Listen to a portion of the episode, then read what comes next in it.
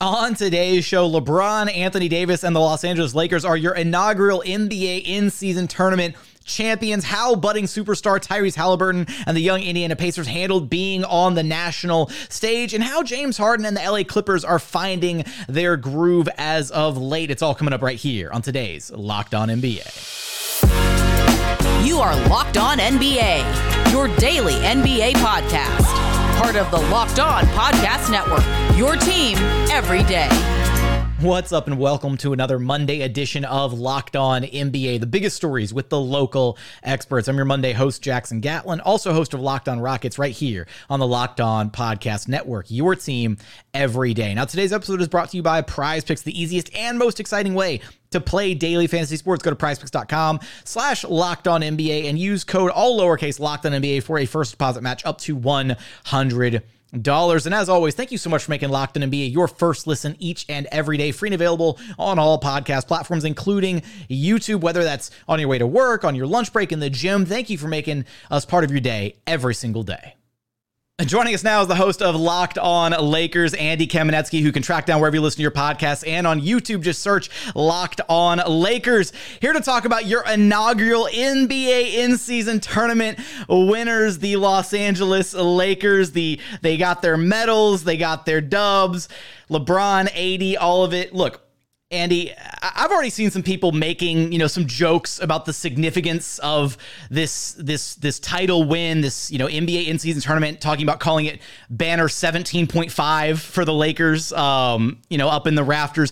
And I really don't think we should be downplaying this because to me, the NBA in season tournament, it worked, right? It was playoff intensity, playoff atmosphere. In December, you had stars like LeBron James and Anthony Davis bought in and playing their hardest. So, give me your thoughts on how it went before we get into kind of the, some of the, the action itself. First of all, I guarantee a lot of those fan bases would take that uh, you know, 0.5 banner. they would take that half a banner if it was offered to them because why wouldn't you? Um, you know, I I would say if it's good enough for the Lakers, who have, other than the Celtics, more than anybody, I would say it's good enough for whoever is trying to make fun of it. And the truth is, after the game, LeBron and Anthony Davis, they said this is not a championship. Like they recognize this is not a championship. They recognize that this does not mean that their end game, which is the NBA championship, the traditional championship, is either in the bag or has already been won or whatever. Like they they recognize what this is. But like you mentioned, there was a playoff intensity to this, particularly as the rounds went along. There were teams that were upset by their performance in this. You know, you had Bobby Portis angry reportedly per, per Chris Haynes after the Bucks got eliminated, saying that everybody from the players to Adrian Griffin needs to do better. Kevin Durant seemed unhappy with them not winning. The Wolves seem unhappy about not winning. Certainly the Pacers wanted to win that thing. The Pelicans wanted to win. And what, as somebody who I was not anti this tournament in the beginning, but I was somewhere between unsure what it was and skeptical that it would that it wouldn't take a while to take off just because the stakes are quite literally invented like in the moment you know which to some degree all championships are, all leagues are. This is all created at some point, and it takes a while for it, I guess, to really mean anything. What I underestimated was these players in the NBA are competitive psychopaths. And the minute you put anything in front of them that you can win, for the most part, they want to win it. And from the beginning, I think LeBron wanted to be part of the first ever team to win this, you know, the leader of it, the MVP. Because if this thing does eventually gain real cachet in NBA culture, as he noted, records come and go, but the firsts are always the first. He will be the first ever MVP of this tournament and it's going to look i mean down the line when they when they eventually come back down 20 30 years from now however long and they decide to rename the uh, nba in-season tournament trophy after somebody then who better fit to name the trophy after than the guy who won it first? Lebron james. Quite possibly. We'll see. Well look that would mean that the tournament took off and gained significance. If, if you're deciding who to name the trophy after in 20 years by definition that means it's popular enough to keep going for two decades. Yeah, I mean, look, I I I was kind of skeptical about it too. It, you know, it seemed like the format was maybe a little bit confusing, and there's definitely areas that can be improved upon going into further seasons and, and next year and whatnot. But for the NBA to kind of throw this together and to have kind of the the pizzazz around it, right? The in season tournament courts, the hype, you know, uh, it it worked. I really do think it was not you know not not like a resounding success, but I think it worked. I think that you have to be happy with the product the NBA put out there and the way that it all kind of culminated in a game that was high stakes basketball in December. Right, this is eh, you know it, the NBA is a product that a lot of people you know historically haven't really taken seriously until you know Christmas Day basketball is kind of the unofficial official right. start of the NBA season, and people were invested and they cared about these games before that date actually passed. Absolutely. In, that sense, it is a total win for the league. And, you know, for again, for I mean, I get look, I'm as I'm as big a fan of snarky jokes as anybody. Like really, truly, if you listen you listen to our podcast, you will you locked on Lakers, you will know that. But at the same time, you can't be the NBA fan that complains that players don't care in November and December and January and nothing really matters and you know these guys get millions of dollars and they don't care until it gets closer to the playoffs and then turn around and see these guys actually really care and then say well this thing is made up it's stupid it's right at that point you're just complaining for the sake of complaining Speaking of snarky jokes, how many uh, times are you going to put out there over at Locked On Lakers that Michael Jeffrey Jordan never won an NBA in season tournament championship? That's not even a joke. It never happened. There we he go. Has not done you're, it. You're right. You're right. Look, I don't another, need a. Another, I don't need a joke. Another point in the goat debate for uh, LeBron. Facts James. are not jokes, Jackson. All right. Look, the actual game itself, the, the the title game against the Pacers, we saw what can only be dubbed a, a, a masterclass performance from Anthony Davis. We saw the AD the best version of AD that we know that he can be at times. It's a bit of a roller coaster, you know, at times with AD, you know, the ups and the downs in his play, but he had 41 points, 20 rebounds, a 40 20 game, 41 20 rebounds. He had five assists to go with that, as, along with four blocks. The only other Lakers that have ever posted a 40 25 stat line like that, Elgin Baylor, I believe, did it seven times, and then Wilt Chamberlain did it a couple times. How was AD able to be so dominant against this Pacers team? Well, in part because Anthony Davis at the top of his game is one of the best players in the league. I think he is hands down the best defensive player in the league. And I think he is not even debatably the most versatile defensive player in the league. And, you know, you talked about the ups and downs with AD. Mostly that's about his offense. And there are times where I think AD does not assert himself as much as would be ideal offensively. You know, sometimes I think the focus on his offensive inconsistencies really come down to how much you're trying to take off the plate of LeBron. Because last year in the regular season, Anthony Davis averaged, I think, 25 points a game. Like that, that is hardly nothing. That being said, though, you know, the idea of like nobody expects him to average 40 and 20, but like the idea of playing at his upper end as often as possible. On one hand, that is the demand of any superstar, much less the superstar of the Lakers that the organization is dying to see become truly the franchise face. But I would argue there is no star player in the league who has more asks of him on both sides of the ball than AD. Like he is asked to be a defensive anchor, a guy that will guard along the perimeter, then get back, become a, an absolute shop wrecker in the lane, a shot blocker, a rebounding machine. And then he is also needed to, if not carry the offense and be the offensive focal point, somebody who feels like a very, very 1A. That's a lot. Like, he, I think it would be very difficult to come up with somebody in the league with those type of asks it, it maybe was Giannis before, but now that Giannis has Dame, no, not offensively. I don't know if there's anybody else who does what AD is asked to do. So, yes, demands are high and they need to be high. But I do think there needs to be some degree of perspective of just how hard it is for AD to be the guy that he is capable of being, but still, it's a lot. Can Anthony Davis keep answering the call and being this dominant version of himself? What does the Lakers winning the in season tournament say about their chances to win the big trophy down the line later this season? You'll have us covered for all of that and so much more over at Locked On Lakers. Andy, thanks for stopping by Locked On NBA with me. Anytime. Coming up, how budding superstar Tyrese Haliburton and the young Indiana Pacers handled being on the national stage with games with high stakes for the first time in many of their careers and what they can learn from the NBA in season tournament experience. We're going to get there in just one moment. First, today's episode is brought to you by Prize Picks.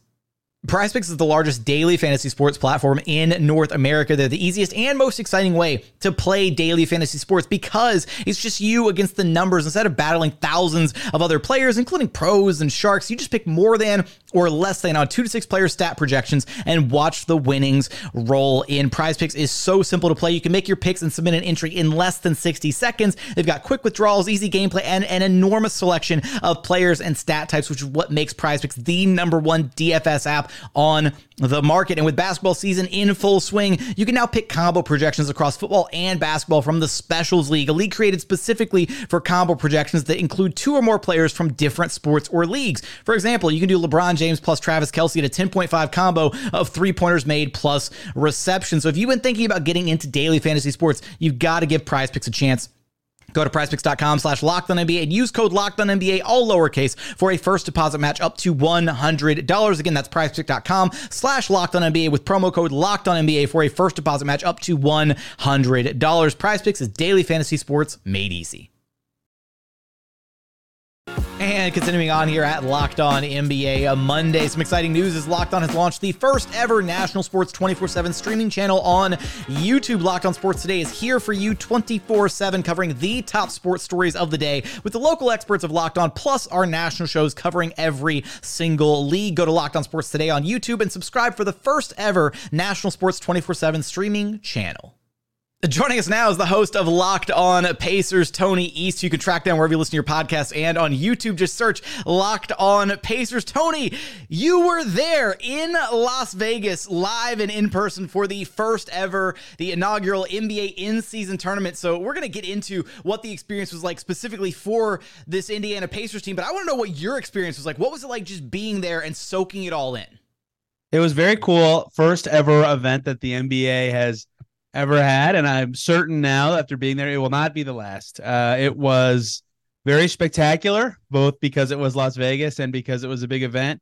Uh, and I, I think everybody knows this, but I think the NBA is pretty happy that the Lakers were there. That added to the number of fans and the you know popularity of it. But that's a good thing, right? That's that's not a bad thing at all. And it was you know a lot of marquee reporters. Adam Silver spoke to the media. Lots of events going on for the players, for the fans it was a really big deal. And the fact that the games were awesome and uh, high intensity and, you know, very much marquee and looked forward to, I think says a lot about it. It was really fun to be there and be a part of it. And the Pacers, of course, the darlings of the world for a, for a week here. Yeah, I mean, look, they were on a bit of a like kind of a little Cinderella run, whatever you want to call it. They beat the Celtics. It looked like you know Tyrese Haliburton, Obi Toppin, both questionable for that game. They get in, they play, beat the Celtics, then they beat the Bucks, and then they're there in the in the tournament, the final game against the Lakers, and they fell a little bit short. There, you know, their storybook ending coming to a bit of an early close. It felt like the Lakers were really able to kind of make things tough for the Pacers offensively there in in the title game. They kind of had like this eight to eleven point lead like the entire time. What was the biggest reason that Indy couldn't pull off the, the win against LA there. Yeah, it never felt like, you know, even when the Pacers had it at five or six, it never felt like they had a chance because they could never truly go on a run. It was always just two or two, one or two baskets, and then Lakers had an answer. And so even when the Pacers got it to three in the fourth quarter, Cam Reddish scores twice, game's over. Pacers never got within one possession again. To me, it was all about the size, a problem the Pacers have had all season against some some teams is like LeBron James is going to be good against everybody, right? Anthony Davis usually, right? He is sort of a roller coaster, but is going to be good against everybody. I had no doubt in a game like that on ESPN, big stage, that they were going to be good and be hard for the Pacers. You you kind of bake that in, but guys like Cam Reddish and guys like Taurean Prince and guys like Rui Hachimura, Rui didn't play that much, but like they typically do more damage against the Pacers than other types of teams just because the Pacers are pretty small, right? When Obi Toppin comes out, their four is Aaron Nesmith or Ben Mathurin or you know Buddy Hield was guarding LeBron at times. Like that is just the size the Pacers have to live with. And so for years they've talked about like the the stars do well against everybody, but your you know Harrison Barnes level wings, for example, not to pick on Harrison Barnes, but that tier of players tends to go above their expectation in games against the Pacers because they have an easier matchup or a smaller opponent. And the Lakers are huge everywhere, and their size on offense helps. And on defense, they could throw length at Tyrese Haliburton. He still had a nice game, but not nearly up to the high profile outings he had been having leading up to that game. So to me, the story of the basketball game itself was the Lakers' size was just something the Pacers didn't have answers for. It. It's a problem they've had for forever and something they'll certainly have to address if they want to continue their ascent that they started this week. How, how important, just overall, though, was this experience for this this Pacers team? Right, third youngest team in the NBA, being there, you know, uh, national TV, high stakes, all of it. Massive. I mean, it, you you nailed it. Like it's really interesting because they're playing well this year. They've beaten a ton of good teams that people think of them as like uh, becoming established, but over half their rotation in that championship game is on a rookie scale contract right now, and that doesn't even account for you know Andrew Nembhard didn't play. He's in his second year. Their lottery pick, Jarace Walker, from this season got in with like a minute left. Like they are still young, and their GM Chad Buchanan said before the season they're thinking long term. So that was what this was all about for them. Experience, right? Like you to get a meaningful playoff type atmosphere experience for a team that like Tyrese Haliburton's never been in a postseason game. Buddy Hield's never been in a postseason game. He's 31. A lot of those rookie scale guys haven't made it far. Aaron Nesmith being the exception, and Bruce Brown obviously won a championship last year. So that was that was I think the biggest thing they gained from this. Besides obviously some confidence that they can really hang with or beat anybody. They they got a ton of meaningful, you know, nerves before a game, jitters, ESP. Oh my gosh, Mike Breen is on the call. Doris Burke's right there, right? Like that is a big deal to these players. And you have to learn how to overcome those what it takes to play with those emotions what it takes to walk out there and go oh we're playing lebron on a big stage right? Like that's going to matter for them and maybe that doesn't manifest right away but all of a sudden they have you know seven games of meaningful playoff experience instead of you know whatever it would be at the end of this season. And i think that's going to be the biggest thing they gain from this beyond of course the fact that the quarterfinals and semifinals were regular season games that they didn't in fact win in, in the standings. It's so weird that like wait, now we have yet another NBA game that just like exists in limbo somewhere where like you know you had Lakers fans, Pacer fans like scanning like the score, you know the the standings. It's like why didn't we pick up a dub like or a, or an L? Like what happened in the standings? And it's, it's just really funny about that. Exist. Like they go back to reality so fast. Dustin Dopirak, the Pacers beat writer for the Indy Star, nailed this. Like what a reality shift for the Pacers that Tyrese Haliburton daps up Flava Flav on the floor after the game, and then flies on a flight to go play the Pistons in Detroit on Monday. Like what a what a change in 40 hours that emotional roller coaster has to be from this tournament. It's almost like the NBA in season tournament is just like a little fever dream that happens in the middle part of the season. you gotta right. you gotta come back down to reality. When it comes to Tyrese Haliburton, man, he he was just absolutely sensational, playing on another level. Yep. I think he is clear cut, like all NBA first team caliber this season. I think he, you got there's a strong argument that he should be in the MVP consideration at this point with as good as the Pacers are playing how their their high octane offense. It all starts and stops with him. So just I mean, when when do we stop pretending that this Haliburton Sabonis trade was a win-win trade for both sides. That's that, that's my first question here for you, Tony, because eh, like you look at the uh, like ascendancy, the upward trajectory that Haliburton is on. He is clearly a superstar level player right now. Yeah, he's 23 and he's one of the best. Uh, pick your number 8, 10, 13, whatever you want to cut it off at players in the league right now, right? Like his stats are ridiculous and some teams with size have figured out how to slow him, Orlando and LA, but he'll figure it out. He's adjusted to everybody. Yeah, um, I saw this like, like I don't I hate rehashing trades years later. I saw this when the Kings made the trade. It was like if Sa- the Sacramento Kings are a farmer, they traded a Ferrari for a tractor. Uh, the tractor is way more important to the farmer, but like most people would be like, yeah, the Ferrari, I want that. So I thought that was a really good way of that's a good, that's describing what this analogy. was. Oh my god! Yeah, I thought that was perfect. That was forever ago. It was a, I think it was a Kings fan actually who put that out. I thought that was brilliant and a good way of putting it.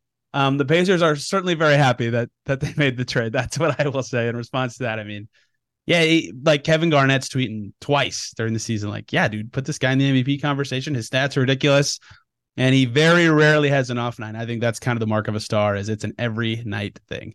Yeah, he's the, the, consistency is there, and that's that's what made it kind of stood out so so much in the in the title game, right? Is the Lakers were able to kind of contain him a little bit. It looked like they yeah. they really did find a way to slow him down, is that, and and hopefully that's something that he can look at and and study and learn from, and be able to kind of counteract moving forward. Teams with length that were kind of they're basically blitzing him all night, right? Like daring yeah. the Pacers to beat them four on three in the half court. It's really interesting because he's such a natural distributor to to his credit. It's such a big strength of his that he can pass like crazy and never turn it over. But there's a lot of games and times where the Pacers' best offense is like Tyrese Haliburton, just go look for your shot, shoot, score, right? And the Lakers, because they're huge and have length, can really make it hard for him to find those shots and look for that space, which credit to them for that. But it's such like an unnatural instinct for him to be like, yeah, I'm the guy. I have score to score. First, right? Yeah. And yeah, and I think he's only 23. He'll figure it out. But you know, that you see that in games like the Lakers game where it took really till the middle of the third quarter for him to realize where the driving lanes were. They were you know moving their pick and roll more to the side so he could have more space. And it, it worked a little bit, but not complete. He had 20 and 11, and I'm like growing the guy. But you know, it, it it just it was slower. It took longer, and he will figure it out. But it's it's very interesting that you know, usually you think of stars as like they're such good scorers, they can change a game because they can put the ball in the bucket. Like for him, it's really dialing in and making sure he knows he's the right level of aggression and he'll figure it out. He always does. But you saw in that game what what his thinking can be sometimes. That's that's the real mark of a star. Is you can put up 2011 and you're still going to get grilled because the, the expectations right, are now right. monumental for what you can actually produce. How much better can Tyrese Haliburton get on his superstar climb? What lessons can the Pacers ultimately learn from their in-season tournament experience? You're going to have us covered for all of that and so much more over at Locked On Pacers. Tony, thanks for stopping by Locked On NBA with me. Thanks for having me, Jackson. Coming up, how James Harden, Kawhi Leonard, and Paul George are starting to find their groove for the LA Clippers, and Russell Westbrook in his new role off the bench. Does he need to be providing more, or is what he's giving the Clippers enough? And is he content in that role off the bench? We're going to get there in just one moment. First, today's episode is brought to you by FanDuel. As the weather gets colder, the NFL offers stay hot on FanDuel. Right now, new customers can get $150 in bonus bets with any winning $5 money line bet. That's 150 bucks if your team wins, and all you have to do is wager $5. It's that easy. If you've been thinking about joining FanDuel, there is no better time to get in on the action. Right now, you can take a look at the outright betting favorites for Super Bowl 58. The San Francisco 49ers starting to kind of run away with it at plus 260. The Ravens a little far off at plus 600. The Dolphins right behind behind them at plus 700. And then rounding out the top five, you have the Philadelphia Eagles and the Kansas City Chiefs, both at plus 750 to win the Super Bowl this season. They've also got you covered for spreads, player props, over unders, and so much more. So visit fanduel.com slash locked on to get started this NFL season. Again, that's fanduel.com slash locked on. Fanduel, official partner of the NFL. And final segment here at Locked On NBA Monday. Be sure to stay tuned in throughout the week as we have you covered for all of the NBA breakdowns and analysis right here at Locked On NBA with our rotating panel of hosts, including Matt Moore and David Ramil on Tuesdays, John Karalis and Jake Madison on Wednesdays, Nick Angstadt and Pat the Designer on Thursdays, and Adam Mares and Wes Goldberg on Fridays. And joining us now is the host of Locked On Clippers, Darian Vaziri, who can track down wherever you listen to your podcast and on YouTube. Just search Locked On Clippers. And Darian, it kind of feels like the Clippers are maybe finding their groove a little bit here. Things were a little rough early on, eh, you know, in the immediate aftermath of the the, the start of the Big Four era, right? They had that six game losing streak, trying to make things work with the, you know, Russ, Harden, Kawhi, and PG all in the starting lineup together. Then Russell Westbrook makes the sacrifice play, whatever moves to the bench. And since that point, they've gone eight and three, including four and one in their last five. So, what is that new starting lineup with, with Terrence Mann plugged in there instead of Russ allowed the Clippers to do differently in order to kind of turn things around after a bit of that rough start? It does two things. One, it lets you have Terrence Mann guard the opposing team's best players. So you at least take that burden off of Kawhi or Paul George. So that's what he's on this team to do. That's why they were resistant to trade him is they want Terrence to guard whoever the other team's best player is. Now, not saying he's a lockdown defender by any stretch, but he's good and he's going to work hard, which will help out Kawhi and Paul George on that end. And then offensively, it doesn't have uh, it allows for it not to be as clunky in the sense that you don't have everyone just deferring to each other. Now the roles are very laid out simply. Kawhi's the man. Paul George is basically, you know, the 1B kind of thing. And James Harden is the primary ball handler, playmaker. He has the ball in his hands the most.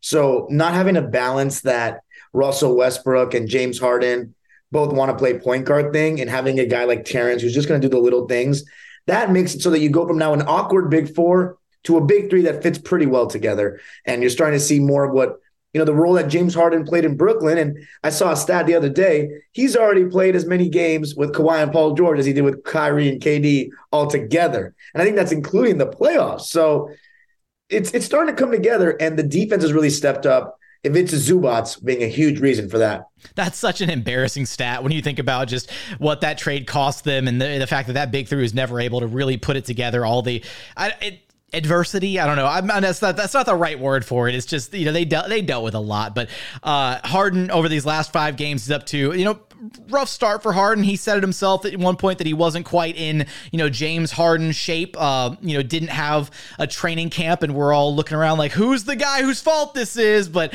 um, it, it is what it is. He's up to over these last five games, 19, 4, and 8 uh, on 49% shooting from the floor. He's shooting 47% from three how are you kind of seeing him settle into this new role with the Clippers? Because I know early on one of the issues, right, is he was he was over deferring, right? He was being too kind of complacent in, in deferring to guys like Kawhi, like PG, uh, or even Russ at times when they were still starting together. How are you seeing him kind of settle into this role now?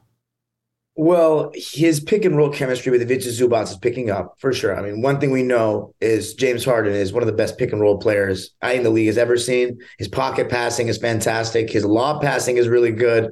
I think he's a better passer than Westbrook, even though they're both great passers. I think Harden uh, throws a more wide variety of passes, and I'm a little bit less nervous about the turnover thing with Harden. The second way he settled in, in my opinion, is becoming more comfortable shooting the catch and shoot three. That was one thing that you saw, even though he shot it at a good percentage, he would be a little resistant to shoot it sometimes right off the catch. And with Kawhi Leonard and Paul George, they're going to get double teamed in the post. They're going to get loaded up on. There's going to be opportunities for James Harden to let it fly right off the catch. And I think he's been doing that better over the last. It started after the Denver loss. We lost to the Nuggets without without Jokic Murray and Aaron Gordon. And after that, they were like, okay, James, you got to start being more aggressive shooting the ball. And it was three straight, I believe, double digit shot attempt games from Harden. And it started with that Sacramento game, which I believe was his best game as a Clipper so far in Sacramento, where we beat them handedly. And he started out by letting it fly on the catch and shoot three, and it opened up everything for him offensively. So when Harden's in that pick and roll, he needs to look to score first and then make the defense react and then make the reads off of that. And that's what he was in Houston for so many years, as you know more than anyone. So it's about keeping the defense honest. And I think you still want to have James Harden look to score in those pick and roll situations as well. And when he has weaker defenders on him, because think about it, he's probably getting the third best defender that a team can go put on him because they're going to put number one num, options one and two on Kawhi and Paul. So that can open it up for Harden to be even more effective offensively. Yeah, and, and look, Harden's not the same. You know, he's not MVP level James Harden that he was here in Houston. But if if a team can only afford to put their third best defender on him, that's still more or less barbecue chicken, even for current current day James Harden to, to carve somebody up. Uh, I will say, man, the, the whole catch and shoot thing with James is so crazy because it's like a it's like a weird mental thing for him where eh, you know eh, he he held on to that habit you know well after his tenure here in Houston, but it was always a thing where you know, he he dribbled the ball so much, and he's such a rhythm guy, right? He had that lullaby dribble where he likes to, you know, lull a defender to sleep and then get to the step back. That he would get back even back when he played with Chris Paul here in Houston, he would get some wide open looks, and it's almost like he needed to take like a rhythm dribble or like a right. rhythm step back to be able to hit those shots. And so, but that can sometimes cost you, right? If you only have a split second to get the shot off before a defender closes out on you, you'll have some possessions where if you sacrifice that split second for a dribble or to get your rhythm, then you lose the opportunity to actually take the shot. So that is an important note uh, for him to have to be able to hit those shots, especially if Kawhi and, and PG are generating them. But on the flip side here, Darian, so you've got James Harden. He's thriving in this new role. Russell Westbrook was the guy who made the sacrifice play, moved to the bench. And this was after, right? He was promised a big role on this Clippers team, promised the starting spot. Since moving to the bench, Russ's averages are, uh, let's just say they're not great. He's averaging nine points, six boards, and four assists, under 40% shooting from the floor, and only 22% from three. How can Russ manage to find success in this new role because it kind of feels like it sucks, right? Like he's the guy who was promised all these things and he makes the sacrifice for this Clippers team to be able to be the best version of itself and now maybe he's he's struggling in this new role. You know, Jackson, it's kind of interesting because you said those stats, and I'm actually surprised how bad they really are because it doesn't feel like he's playing that bad. Every Clipper fan seems to be satisfied with the way Westbrook is playing for the most part in this bench role, but it's hard for him. You know, Westbrook is a guy who, even though he's not the best scorer in the world, I mean, in his prime, he still won a couple scoring titles, but he's usually doing that on high volume, right? Like he's getting himself into rhythm with knowing that he can miss a couple of shots and he's going to get a couple more chances to shoot those shots. And the thing about Russ is the the fit with Harden at this stage of their careers, especially with Kawhi and Paul, is so bad to the point where they're starting to do this thing where they're not even sh- playing them together at all. So think about it. If you have James Harden starting, he's getting around 30 minutes a game. That only leaves 18 maximum minutes if you're separating them like that for Russ to play. So when he's playing under 20 minutes, he's not going to have those big statistical nights. But what he is bringing is that energy, a little bit of pace off the bench. He's had some highlight blocks, huge rebounds. So it looks like Russell Westbrook's role going forward is going to be as a secondary playmaker off the bench. That's an energy guy more than anything, like literally like an energizer bunny guy. And I wouldn't expect him to have big scoring nights or anything like that, or even really close games. And there's a lot of Russell Westbrook fans that are really disappointed about this. They're saying they want him traded, they want him bought out, all this. But it all comes down to this at the end of the day. Does Russell Westbrook want to win a championship by any means? Or does he want to get 30 minutes, 20 minutes, and just have fun to end his career by playing the way he's always played? because I feel genuinely sorry for the guy because it's different if he was playing poorly and then got uh, put on the bench for Harden. But he was really, he had the highest net rating through a couple of games with Kawhi and Paul, and he only started nine games with them last year, 10 games actually. The 10th game was the one Paul got hurt last season with those two. So his sample size is really not that big. And he got replaced because the front office didn't really trust him in that role and wanted to bring in an improvement and their eyes, were just hardened. So it comes down to how happy Russ is. My body language, like observation so far, is for the most part, it's been good. If you know anything about Russell Westbrook, and I know you do, you've had him on your team for a year. If he feels like he's playing well, he's going to be all smiles and he's going to be the most lively person in the arena. And if he feels like he's playing bad, you can tell he's not a guy that can hide his emotions very well. He's a very wears heart on his sleeve kind of person, as am as am I. And so I relate to him in that way. But yeah, right now it's going okay. The question is, you go into February, March, a couple more months. Is Russell Westbrook okay with playing less than 20 minutes every game? That will be, remain to be seen. How will James Harden and the Clippers continue to gel uh, with this new era? Not quite a big four era anymore, I guess. And will Russell Westbrook continue to be content with his role coming off the bench, that super sub off the bench? You'll have us covered for all of that and more over at Locked On Clippers. Darian, I appreciate you stopping by Locked On NBA with me. Anytime, and it still feels like a big four. I'll just tell you that. That's going to do it for another Monday edition of Locked On NBA. If you haven't done so yet, please consider subscribing wherever you listen to your podcasts or on YouTube. Just search Locked On NBA. Be sure to like, comment, and subscribe. And while you're there on YouTube, be sure to go check out Locked On Sports Today. It's the very first ever 24 7 streaming channel available on YouTube. They'll have you covered for all the top sports stories of the day with the local experts of Locked On, plus our national shows covering every single league. So be sure to go subscribe to Locked On Sports Today on YouTube. It's the first ever National Sports 24 7 streaming channel. But as always, thank you so much for watching. Thank you so much for listening. And we look forward to having you back right here at Locked On NBA. The biggest stories with the local experts.